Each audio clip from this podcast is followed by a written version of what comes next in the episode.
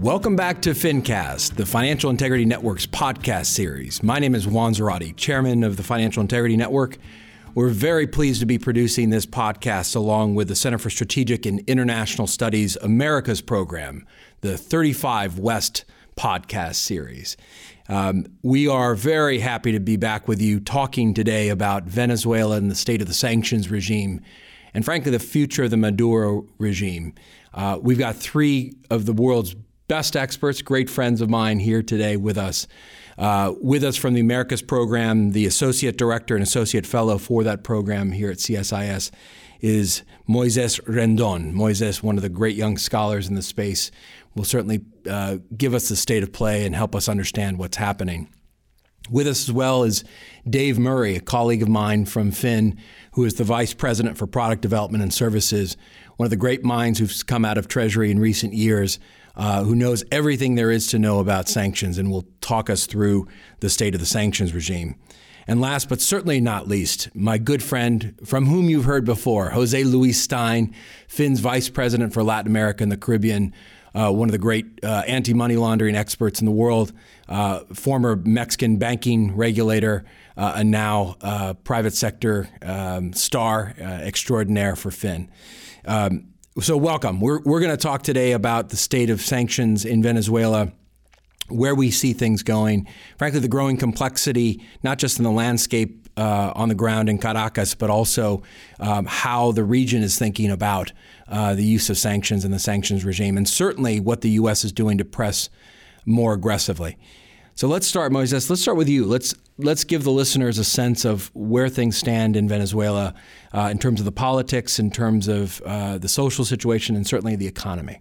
Sure. No, thank you, Juan, for the invitation. I'm very pleased to be here. Um, Venezuela is going through an unprecedented human-made crisis, and this is not new. This has been going for a long time now, and this is really started with former President Hugo Chavez.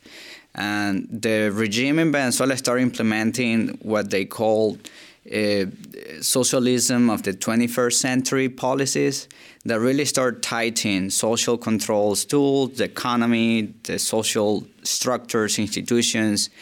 And now the consequences, the results is what we're seeing today. A country that is collapsed, that people are going through a humanitarian crisis that we have never seen before in the region.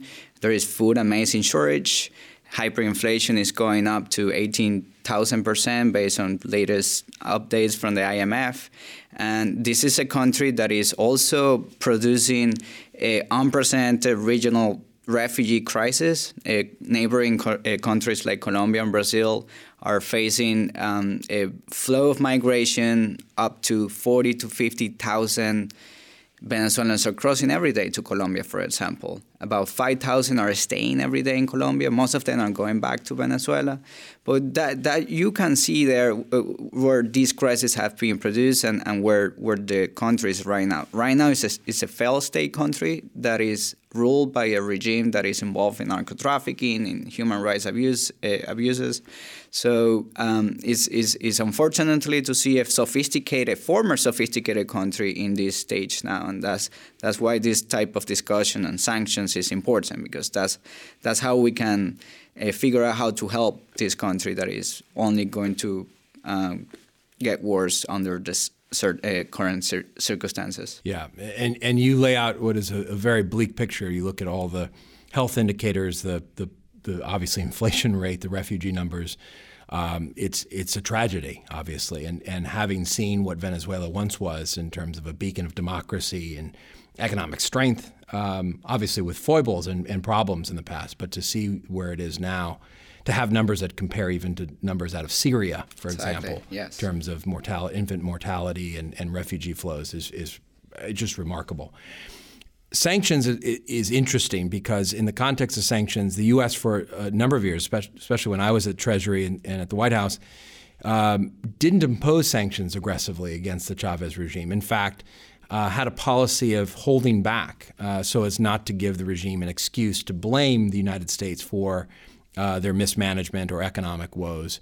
Uh, but what you've seen in, in recent years, especially the last uh, year and a half in, under the Trump administration, has been a much more aggressive use of sanctions to try to punish the regime, to try to isolate it, to try to ensure that it doesn't have access to, to capital, uh, and to a certain extent to try to condition the environment for what may be a post Maduro sort of scenario uh, to try to make sure that the, the wealth of the country isn't stolen uh, by the regime.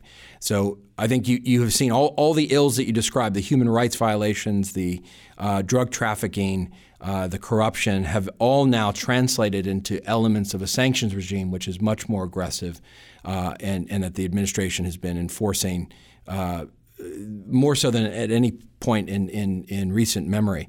So, with that, Dave, I want to turn to you to maybe give the listeners a, a thumbnail sketch of what that sanctions regime looks like and what some of the recent measures have meant for U.S. sanctions policy. Yeah, thanks, Juan, and thanks for having me here today.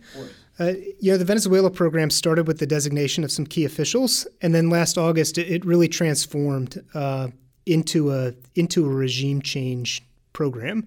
Uh, you saw the Treasury Department target Venezuela's key source of, of economic growth, PDVSA, uh, by banning trading in debt with a maturity of greater than 90 days. You saw Treasury ban the trading of sovereign debt with a maturity of greater than 30 days. You saw Treasury ban the trading of existing sovereign debt, which in practice meant only a, a bond or two. Uh, you saw Treasury ban the payment of dividends to the government of Venezuela or any entity owned or controlled by the government of Venezuela. And you saw the Treasury Department ban the trading of securities from the government of Venezuela, other than securities that are that are covered by prohibitions one and two. That that everything you just described suggests a, an attempt to constrict access to capital, right? Absolutely. Uh, you know, I mean, really trying to really trying to starve the regime of of capital. Um, well, you know, also I think importantly, preserving the value of state assets. Um, because for a successor regime, it's going to be very important for a successor regime to have a functional CITGO. And the U.S. government was very careful to carve CITGO out. I mean, of course, there are U.S. interests here. I mean, it's important for the U.S. to have a functional CITGO as well because that's a lot of domestic refining capacity. Um, but it's also very important to a successor regime to have a functional CITGO. Yeah. Um, and Dave, just just for listeners who may not be as savvy uh, in terms of PDVSA and its interests, it's good for them to know that PDVSA, which is the, the Venezuelan oil, company, owns and controls uh, Citgo, which is a, an, an, operating oil and gas company in the United States. You know, famously with its sign uh, emblazoned over uh, the Green Monster in Fenway Park in Boston, right? So, uh, to your point, Citgo Citgo is present in the U.S. economy and has to be taken into account. That's right. I mean, it's important to both countries. Uh, and you know, I mean, it, there was there was clearly concern when they talked when they announced these sanctions. They talked about preventing asset stripping, and they talked about protecting Citgo in particular. Uh, so, really, a very smart deployment of sanctions, both to constrict the Venezuelan government, but also to preserve the value of the value of important assets for a successor regime, uh, so that they would they they would be digging out of a slightly shallower hole than they would otherwise. It, you know, this year um, you saw Treasury first ban the trading of um, of Venezuela's cryptocurrency, uh, the petro. The petro. Um, I'm very skeptical of the petro. Um, As are many people, uh, right? uh, you know, they, it, it, clearly looked like it looked like an attempt at a cash grab from from unsophisticated investors who were chasing cryptocurrencies. Right. And Maduro labeled it sort of an, an attempt to evade sanctions and get out from under the, the pressure that you've described. Right, right. Um, so Treasury smartly banned the trading in that. Earlier, well, last month now, um, in mid-April, you really saw a transformation in this in this program and this pressure campaign, because where you you had had Treasury moving very aggressively in the in the sanctions lane, and putting out an advisory with respect to with respect to money laundering by the Venezuelan regime last October. It, you know, it was still very much a U.S. Et- effort and a, and a U.S. centric effort. Last month, you saw Treasury to do two very significant things. One is it issued that it reissued that advisory in Spanish. That obviously wasn't for the U.S. financial institutions. They already had the they already had the advisory. That was for financial institutions in the region to better equip them to to find Venezuelan money and particularly the corruption proceeds. But you also had Treasury uh, get together with 15 other countries to make a concerted effort to share information and to work collaboratively against Venezuelan corruption and, and money laundering. it's a good set of countries. It's a really good set of countries, and it, you know it really takes the it really takes the pressure campaign into a different place because you look around the world, sanctions regimes are underdeveloped in comparison to the United States. The AML regimes are much more developed. It's a much more it's a much more potent weapon when you can activate it and it moves you from a it moves moves you from a political space because sanctions even when they're conduct based and even when they're when they're targeting reprehensible conduct that there's still a that there's still a political nucleus there mm-hmm. that that can make getting collaboration cooperation difficult with the AML regime you're working against a, a set of internationally agreed upon norms and you're you're working in a in a very sophisticated and very well developed legal regime where banks have very clear responsibilities to detect and report and you know where there's been a where, where there's been a decades long effort to build capacity on the law enforcement and investigative side to arrest money launderers and to forfeit assets. Yeah. And I, I, think that's going to be really important in constricting the regime. Yeah, and this is a critical point, in part because I think you've seen actions by financial institutions as well as governments like in Panama to list and to sanction as a result of these efforts. But to your point, this is an effort by the Treasury Department not only to impose sanctions of the types that we're used to seeing, targeted sanctions on individuals, for example, but also to create a sense of a heightened risk environment tied to the money laundering uh, concerns and the corruption concerns, which, um, you know, for, for the, the listeners who listen to our podcast, understand – have uh, global impact, regardless of the progenitor of those those uh, risk factors. Um, I'm going to come back to you, Dave, because I do want to talk about what this suggests about where the sanctions regime's headed, because what you have are different traits of different sanctions regimes being embedded and used in the Venezuelan context, which I think is important for our listeners to understand. But Jose Luis, I want to come to you and get your insights as to kind of how sanctions are playing out in Venezuela, what kind of the regional reaction looks like, and, and what more maybe we can expect um, or should expect from sanctions. Thanks, Juan, Moises, and Dave. Uh, what has been said before is very interesting. First, on the context, to remind us all of the situation that the Venezuelan people are are living and have been living over the past years. Uh, and to understand from Dave which are the tools that the U.S. has developed to uh, first uh, go against corrupt officials from the Venezuelan regime through designations, targeted designations of persons, persons and entities, and second, on weakening the Maduro regime through uh, constraining its access to to public debt and and its uh, most important company, PDVSA, being able to finance itself in, in, in the U.S. market at least. So these are very powerful tools, very important creative tools. Uh, however, there is a natural question, which is how how effective are they, or how can they be more effective? And obviously, the U.S. is the most important financial market Eh, but it's not the only one.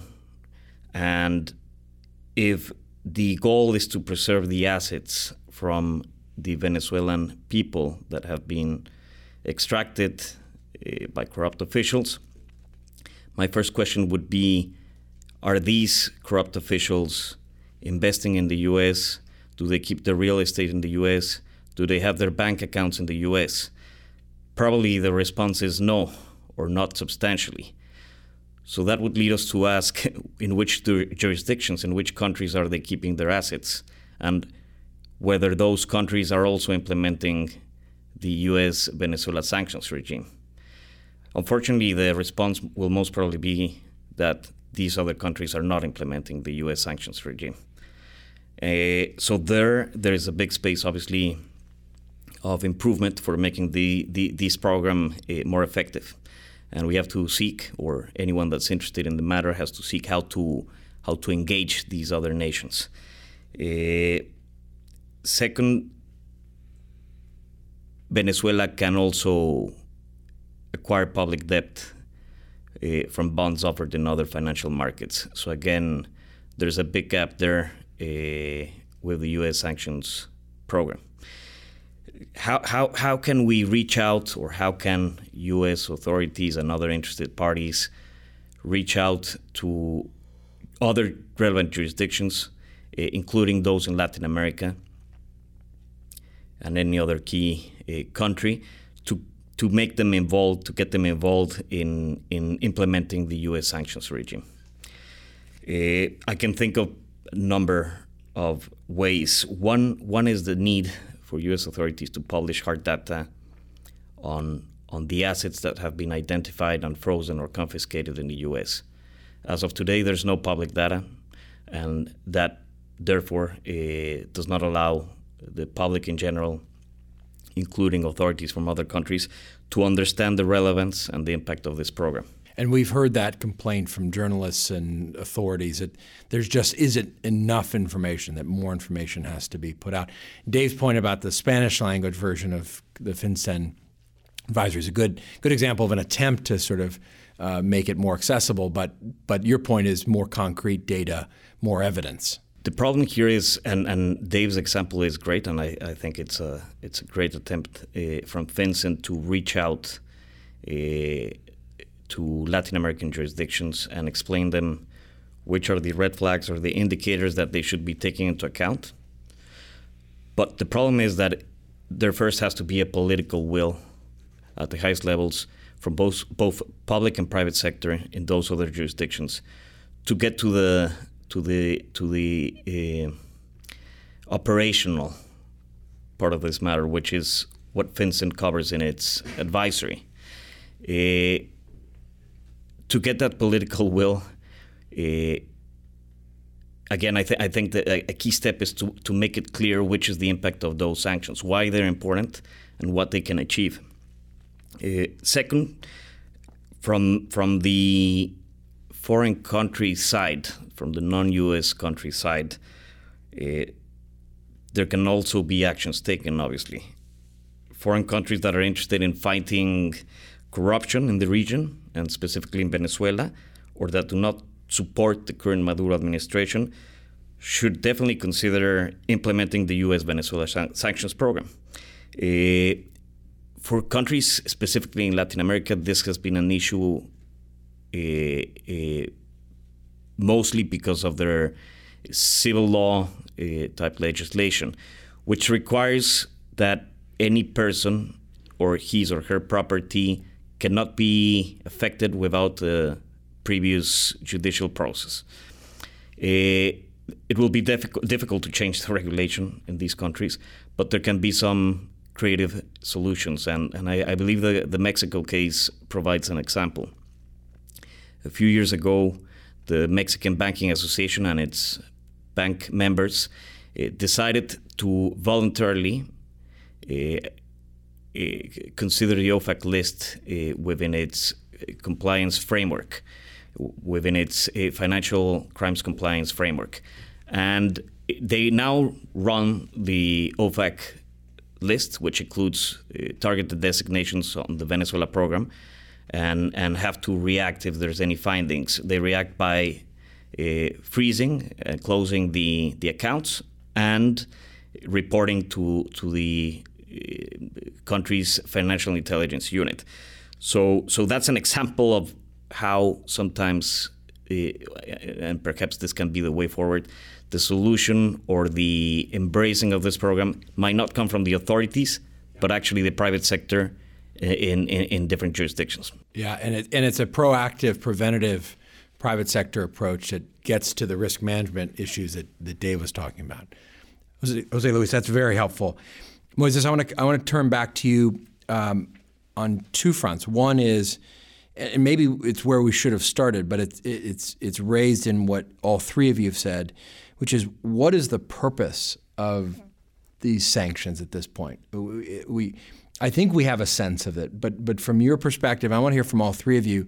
What do you think we're trying to achieve with these sanctions? Because sanctions can try to achieve lots of different things, but if there isn't clarity as to what we're trying to achieve, uh, can often be seen as just a tactical measure, or frankly, can create a whole host of negative externalities if, if, if we're not careful about what the sanctions are trying to do. So, what, from your perspective, what do sanctions do, or what are we trying to see uh, achieved with, with the sanctions regime?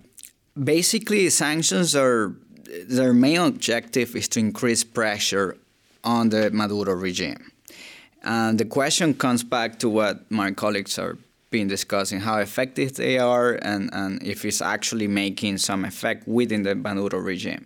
And I agree with Jose, uh, releasing bank informations, how much money has been stolen, how much assets are have been stolen from the Venezuelan people is key, is important, and that needs to happen. Multilateral actions will make sanctions more effective, of course. But there are two more things that I think it will improve the sanction program from the U.S. One, and is this not only for the sanction uh, policy, but also more broadly, which improve the communication, the strategic communication between the U.S. government and the Venezuelan people. You in Venezuela have very restricted medias. There's really not free media in Venezuela, so the people are really limited when it when it comes to to information access. So the U.S. government has to do a little bit of a better job to to make sure that the Venezuelan people understand why there is a sanction program in place, why are we doing this, and with what objective. Uh, mm-hmm. Uh, so that way, the Venezuelan people really uh, uh, understand a little bit better. On, on the other front is um, announce, announcing the sanctions in advance will also help. Uh, and we have discussed this before. The threat of sanction uh, has been proven to be effective in some cases, and I think in the Venezuelan case specifically, specifically with military officials, can produce some positive change. However, sanctions is just one bullet, and when it comes to Venezuela, there is not really a silver bullet that can resolve this crisis.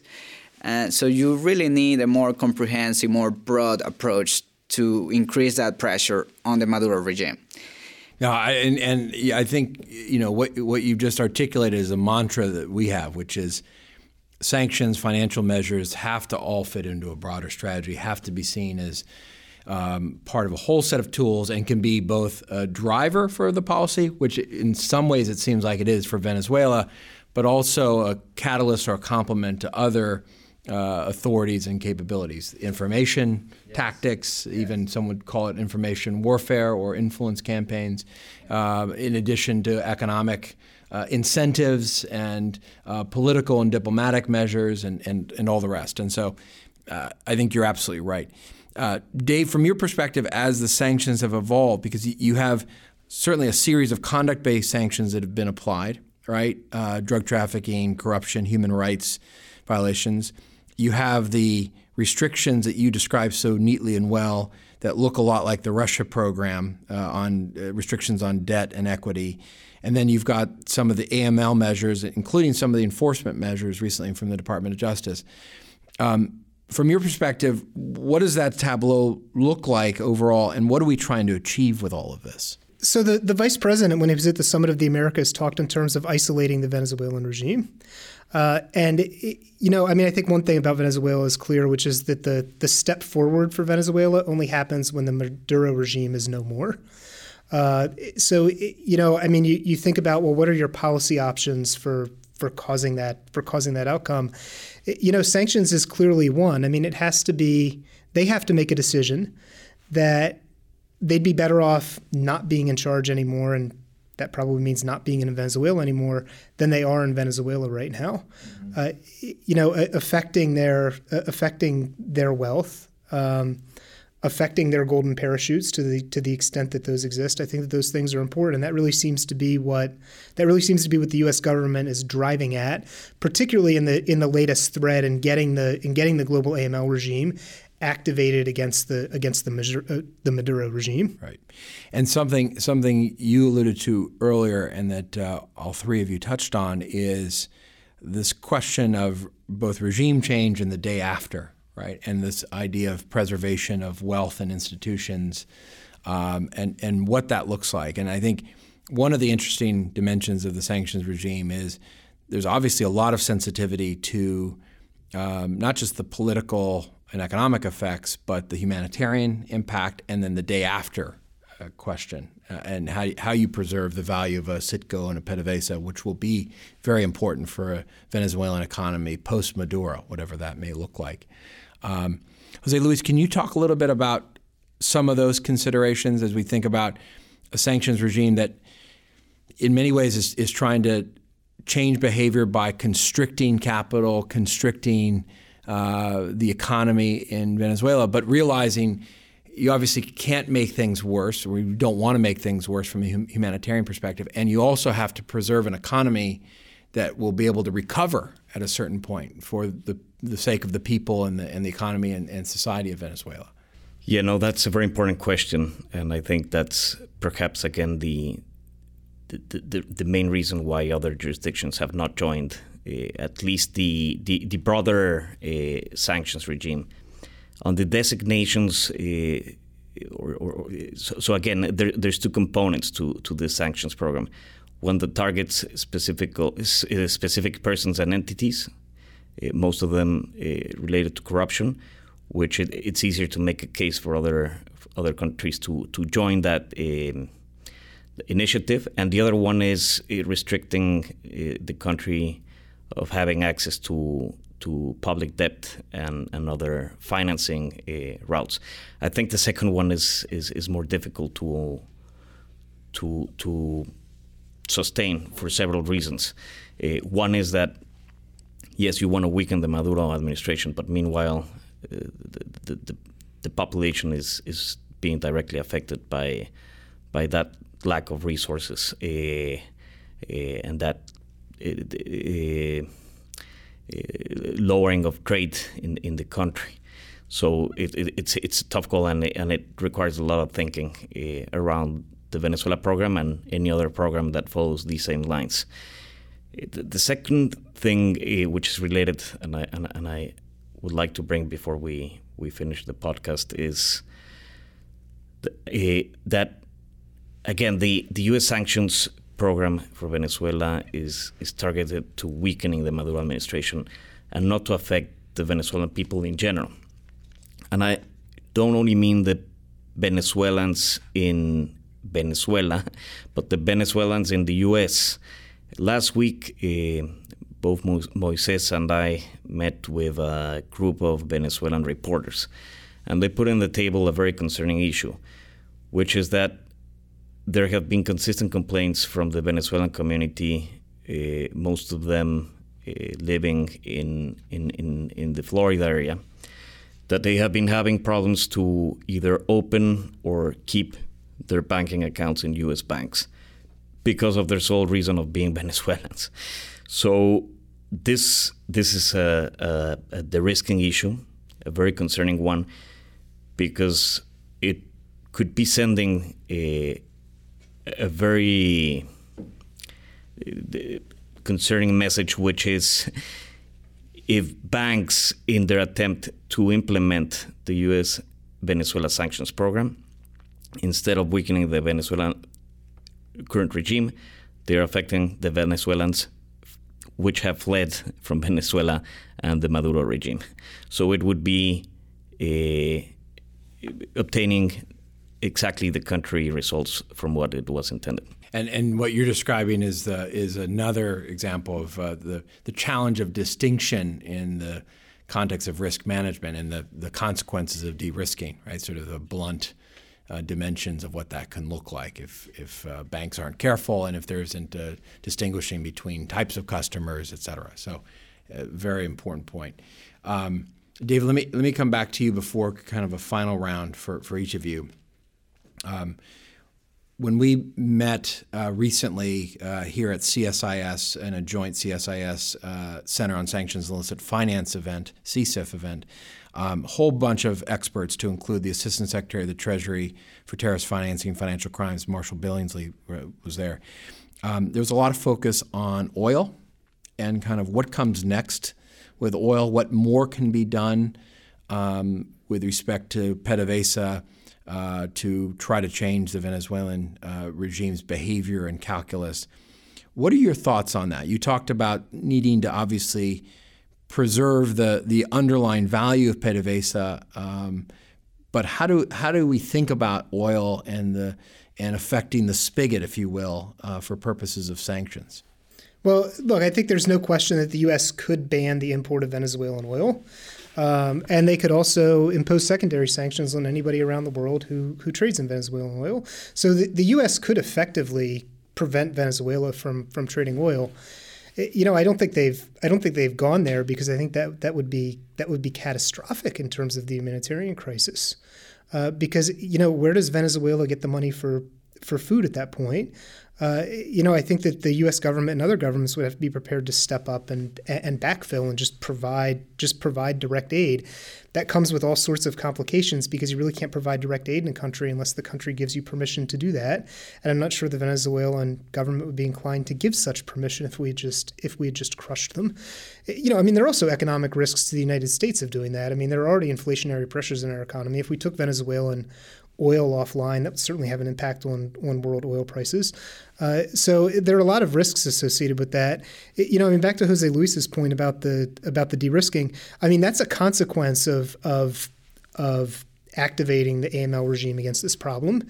Uh, but you know, when you think of it in terms of in terms of options and risks, that may in fact be the lowest. I think it is the lowest risk option uh, you know, I mean, your other options would be to start going after the government-owned the government-owned enterprises.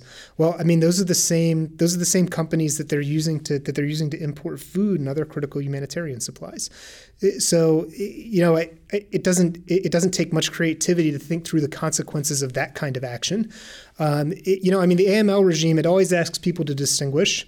And you know, it's a natural consequence that when banks can't distinguish, they're going to make an assumption that what they have in front of them is prohibited, and they're going to get rid of it.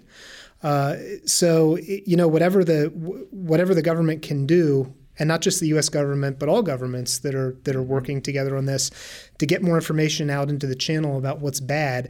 And you know, really, a great tool for this would be would be follow-on OFAC designations. Uh, and to really to, to really to really go at and list the people and entities that the Venezuelan government officials are using to launder corruption proceeds because that would get the that would get more data out into the marketplace.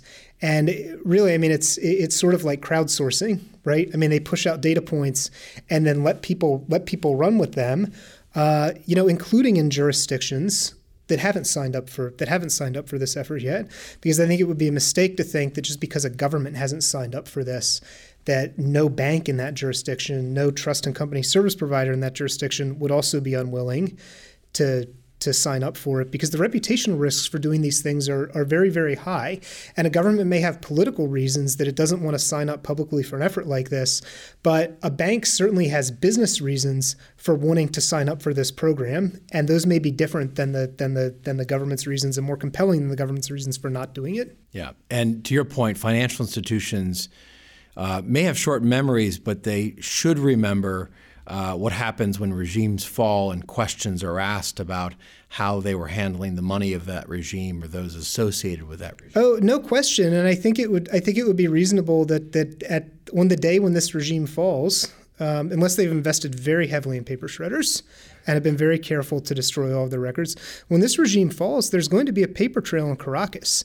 And there are going to be a number of people in Caracas who have an incentive to follow that paper trail and push as much information as they can out about what was going on with the with the previous regime because that's that that's going to be necessary to drive some of the asset recovery issues and you know the fact of the matter is it's probably also just going to feel good uh, so I, I, think everyone should expect that's going to happen on the backside. Yeah, and this also relates to what Moises was saying earlier about uh, some of the effects of targeted sanctions, especially against the military, and the psychological impact of that. And I think in the coming weeks, we're likely to see some distinguishing of, of sanctions, targeted sanctions, as a way of not just punishing or trying to change behavior, but also trying to uh, affect psychologically sort of what's happening on the ground and, and getting people to think precisely the way Dave just described.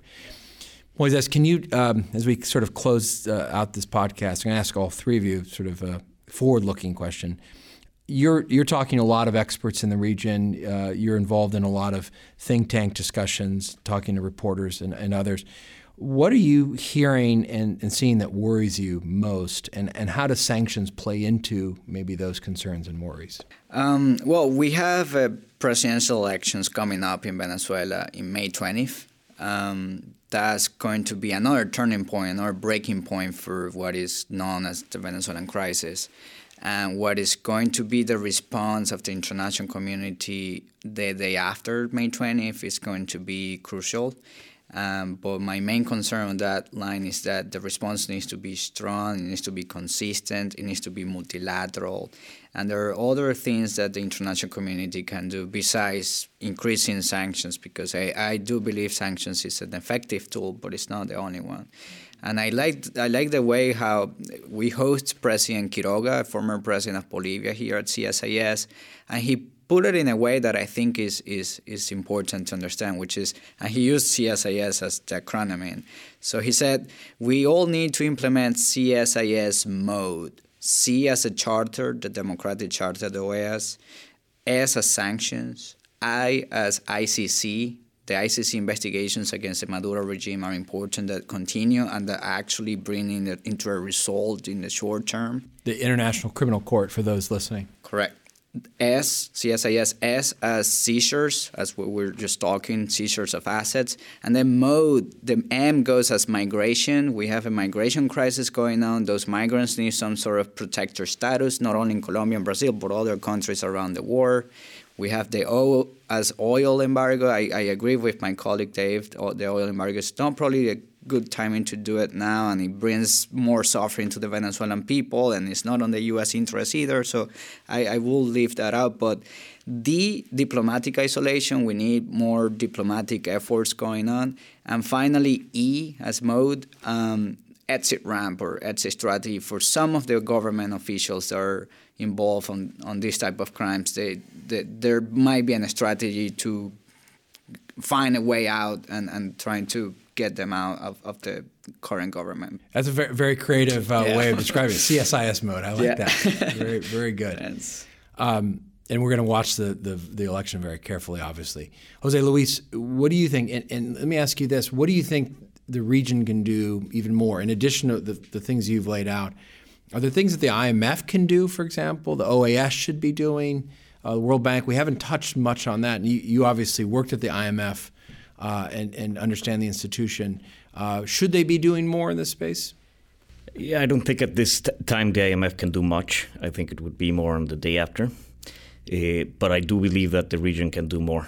Uh, we have seen uh, some changes over the few last few years uh, in some countries. I know specifically the case of Mexico, where it moved from being somewhat silent on the topic to be very vocal and very uh, proactive to to point out the, the the flaws and the danger of the Maduro regime. So we need countries all over the world, definitely those in, in, in Latin America, to engage, as as Moises said, from a diplomatic uh, pressure perspective. Uh, the sanctions regime, uh, if, if there can't be a consensus on the more general uh, uh, sanctions, uh, but there can be perhaps in the targeted designations which go against specific persons. Perhaps that's that's that's a, a, an, an, area where where the U.S. Uh, authorities and other interested countries could could could start working more aggressively. and the other thing is is perhaps just to be more aggressive in general in publicizing what's happening in Venezuela. Because although many people have uh, an understanding that there's something bad going on, there are no uh, real details. So I think it has to be publicized better uh, and, and, in more detail. and the, the, other thing, last touching on, on the importance of making public the information on the assets that have been identified in the U.S. or, or in other jurisdictions. It's not only important for, for, for engaging other nations in this program, but it's also important for the Venezuelan people because uh, there's a lot of uh, discussion of whether uh, their officials are corrupt or not. As long as there's no hard data, there will be no way to say, uh, yes, they're corrupt and here are the are, is the evidence. So the evidence is needed also for the internal struggle, and to make it clear internally in Venezuela, among the Venezuelan people, that the Maduro regime is corrupt with no doubt. And one, one idea we've talked about before, and we talked about at the, la- at the last uh, roundtable we, we hosted here at CSIS, is the idea of even establishing a regional asset recovery fund held in, as an escrow account, if you will, for all of the recovered assets that begins to not only give an accounting for the amount of corruption and pilfered assets coming out of Venezuela, but also puts the onus on the on countries in the region to contribute, if you will, to to move their seized assets into that fund, and a demonstration to the Venezuelan people of the not just the corruption that's happened, but what will come the day after, right? What will be held in their account, if you will, uh, and what will be transferred afterward, and frankly, will be needed to help reconstruct the economy. So that's, I think, something that the region probably can and should do. Maybe the World Bank could even do that. They've done that in a Central Asian context before, and the STAR Initiative is uh, well versed in how to do asset recovery. So there's maybe a, a preemptive asset recovery venture here that could be uh, launched. Dave, just give you final word on where you see the sanctions regime going, and maybe even just a word on what this means and t- how it ties to Russia sanctions and even Cuba sanctions. We haven't talked enough, I think, about sort of the interrelation of the sanctions regimes and how the different programs kind of uh, relate to each other and learn from each other. What do you think? Um, so thanks, Juan. So look, I mean, it's my hope that that this collaboration will bear fruit uh, because I think it's a very important effort. And when you look at the the countries that are assembled, they have a lot of common interests in the illicit finance sphere. And you know, I mean, this collaboration on this problem could really lead to deeper collaboration on, on other important problems. Uh, so I, I, think that's a that's a very interesting thing to watch, and I hope that it'll it'll bear fruit. I mean, with respect to with respect to the to the Russia program, I mean, there's a clear modeling of this program upon the Russia program. Uh, you know, I mean, interesting. Russia has been has been working with Venezuela. Mm-hmm. Uh, you know, I mean, as it resists the United States really in all spheres, uh, and attempts to frustrate the United States in all spheres. Uh, but you know, I mean, clearly there was there there was there was learning that went on, um, and the the usefulness of the of the debt and equity sanctions to to really extract a precise measure of pain uh, I think was a useful lesson. It was good to see. It was good to see the lessons learned in Russia applied to uh, applied to Venezuela. Um, you know, Cuba I think is a is a is a little bit trickier a comparison because, you know, I mean that that program was launched at a time when when we, re- we really didn't know how to really didn't know how to use the tool, mm-hmm. uh, and it, you know we went in a we went in a comprehensive space and and nobody else came along with us, um, and we weren't willing to really enforce it in a sense of punishing others. Right. well, you know, I, I mean, it, it, it put us in a challenging position where if we enforced it, we were immediately going to run into a into a conflict into a conflict of law situation with some of our closest partners. Right. And we were going to put U.S. companies in an incredibly difficult position. Right. Uh, and really, you know, I, I mean, put the credibility of the authority. At in risk. question, yeah. right? Because you know, at some point, somebody was going to have to was going to have to acquiesce their position. Um, and it, you know, I don't think anybody was willing to go to the mat over over Cuba sanctions in light of all of the other issues that we were working with with these again very close partners. Well, great. This has been a great discussion. There's there's no doubt we need to watch obviously the May 20th elections and see what happens on the ground in Caracas. We have to watch what comes out of the Treasury Department uh, with further targeted sanctions, further nuance on debt and equity restrictions maybe what comes out of the Department of Justice with more prosecutions and uh, civil and criminal forfeitures. And frankly, what comes out of the region in terms of a more aggressive approach in terms of isolating the Maduro re- regime and preparing for the day after.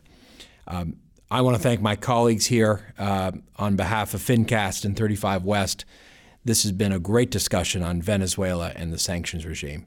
Until next time, have a great day.